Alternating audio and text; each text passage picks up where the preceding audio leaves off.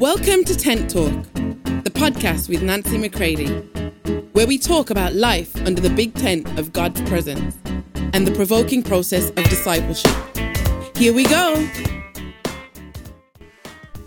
Hey, everybody, welcome to Tent Talk. This is Nancy McCready. I am really looking forward to these next few episodes where I'm going to read it through and maybe with a few comments here and there but I am going to read through the book of Galatians. I may even venture out and read it in the Amplified Classic, the Message, and the Passion Translation because I believe that repetition is so very important. And when God says in Jeremiah 23 29, He says, Isn't my word like a fire that will burn up everything that wouldn't make it through the test anyway? And isn't it like a hammer that can break the most stubborn resistance? Oh, my friends, the power of His Word. It is great that we comment on the Word. It's great that we read other books that take us into the Word of God. And, and it's like having a fivefold, you know, um, teaching gift right that that speaks to us when we read these classic books that often I do on here but there is nothing that replaces the reading of the Word of God. So I make no apologies for sharing these episodes with you here in these early days of 2023, that we might just let the purity of His Word wash through us.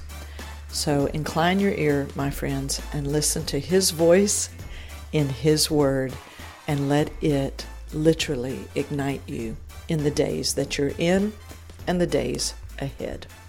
Love you all. Couldn't wait to get to this one. Galatians 3. Oh, how I love Galatians 3. Here we go from the Amplified Classic, verse 1. Oh, you poor and silly and thoughtless and unreflecting and senseless Galatians. Who has fascinated or bewitched or cast a spell over you, unto whom, right before your very eyes, Jesus Christ the Messiah was openly and graphically set forth and portrayed as crucified? Let me ask you this one question. Did you receive the Holy Spirit as the result of obeying the law and doing its works? Or was it by hearing the message of the gospel and believing it? Was it from observing a law of rituals or from a message of faith? Are you so foolish and so senseless and so silly? Having begun your new life spiritually with the Holy Spirit, are you now reaching perfection by dependence on the flesh? Have you suffered so many things and experienced so much, all for nothing, to no purpose, if it really is to no purpose and in vain?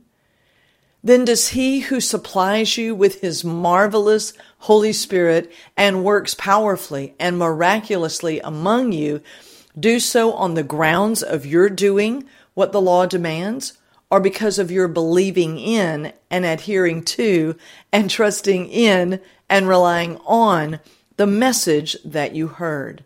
Verse 6 Thus Abraham believed in and adhered to and trusted in and relied on God, and it was reckoned and placed to his account and credited as righteousness, as conformity to the divine will in purpose, thought, and action.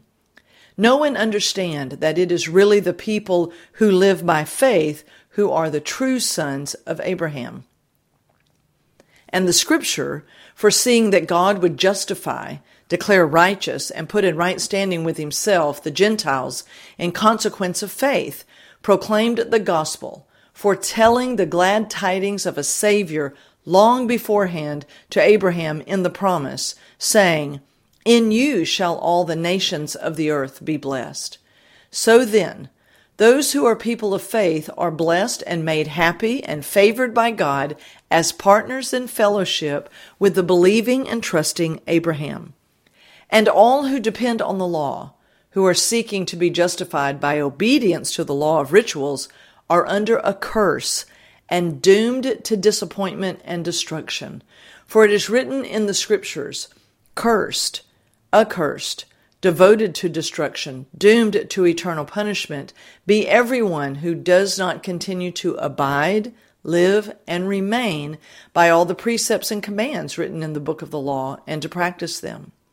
Verse 11 Now it is evident that no person is justified and declared righteous and brought into right standing with God through the law.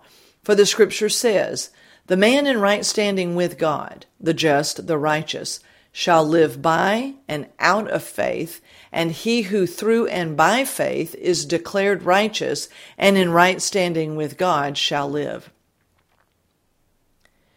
Verse 12. But the law does not rest on faith, does not require faith, has nothing to do with faith, for it itself says, He who does them, the things prescribed by the law, shall live by them, not by faith. Christ purchased our freedom redeeming us from the curse, doom of the law and its condemnation by himself becoming a curse for us. For it is written in the scriptures, Cursed is everyone who hangs on a tree, is crucified. To the end that through their receiving Christ Jesus, the blessing promised to Abraham might come upon the Gentiles, so that we through faith might all receive the realization of the promise of the Holy Spirit.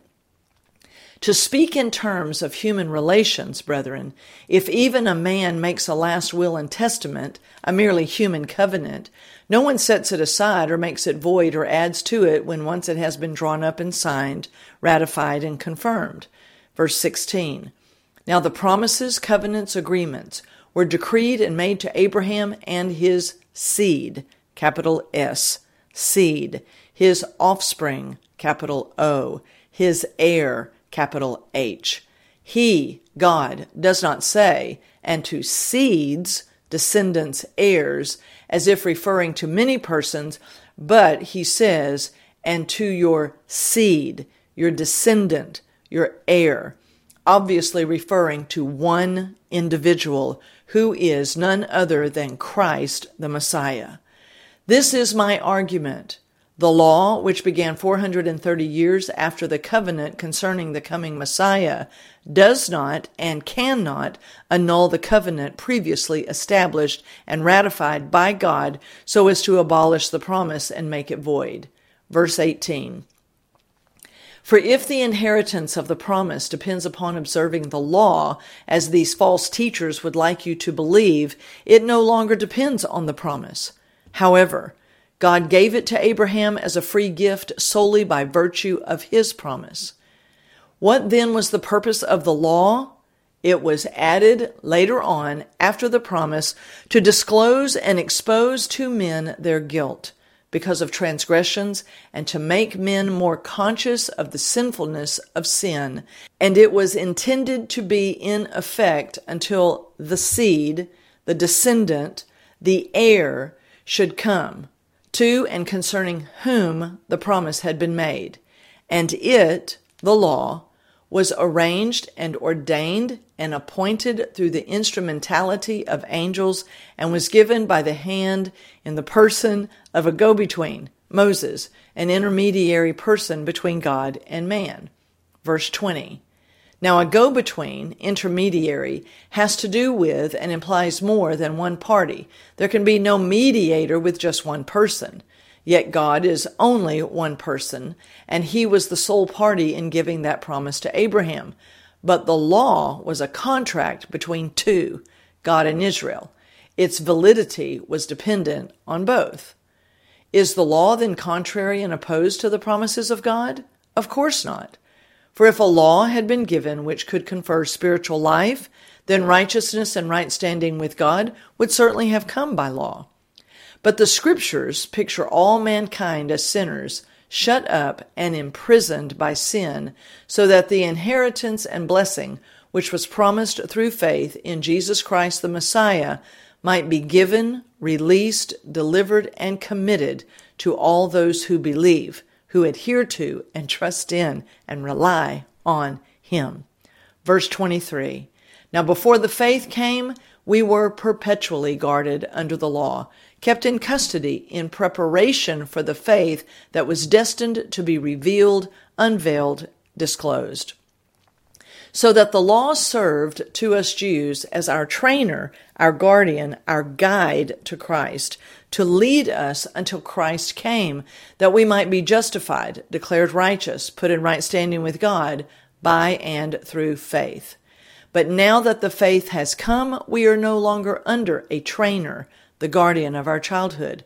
Verse 26 For in Christ Jesus you are all sons of God through faith. For as many of you as were baptized into Christ, into a spiritual union and communion with Christ, the Anointed One, the Messiah, have put on and clothed yourselves with Christ. There is now no distinction, neither Jew nor Greek. There is neither slave nor free. There is not male and female, for you are all one in Christ Jesus.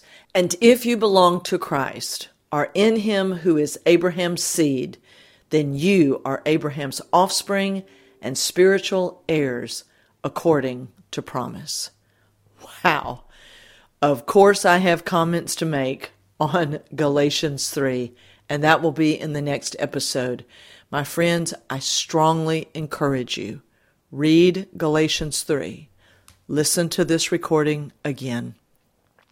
Listen to this episode and let the Word of God speak to you, for we cannot remain under the spell and the bewitching of our own goodness, as it speaks in the early um, verses of Galatians 3. Oh my. I just want to pray for you right now. Father, as they are listening to your word, I pray the power of your word continues to pierce and cut and divide between flesh and spirit. I pray that by the power of the cross, that this spell of our own goodness, of our own works, of our own performance, that that spell will be broken now. There is an awakening that is coming on many levels, Father, but let it begin with the deep awakening from the slumber and sleep of us trusting in our own performance and our own goodness. Let us turn now to you, Jesus Christ, the one and only. You are the seed, the heir. You are the descendant, and we are now born of you and share in who you are and all that you have given to us. So I commit them into your hands now, and I'm trusting you with their lives and their awakening. In Jesus' name, amen. Until next time, my friends. For more information on Nancy, please visit nancymccready.com or follow her on social media at NB McCready.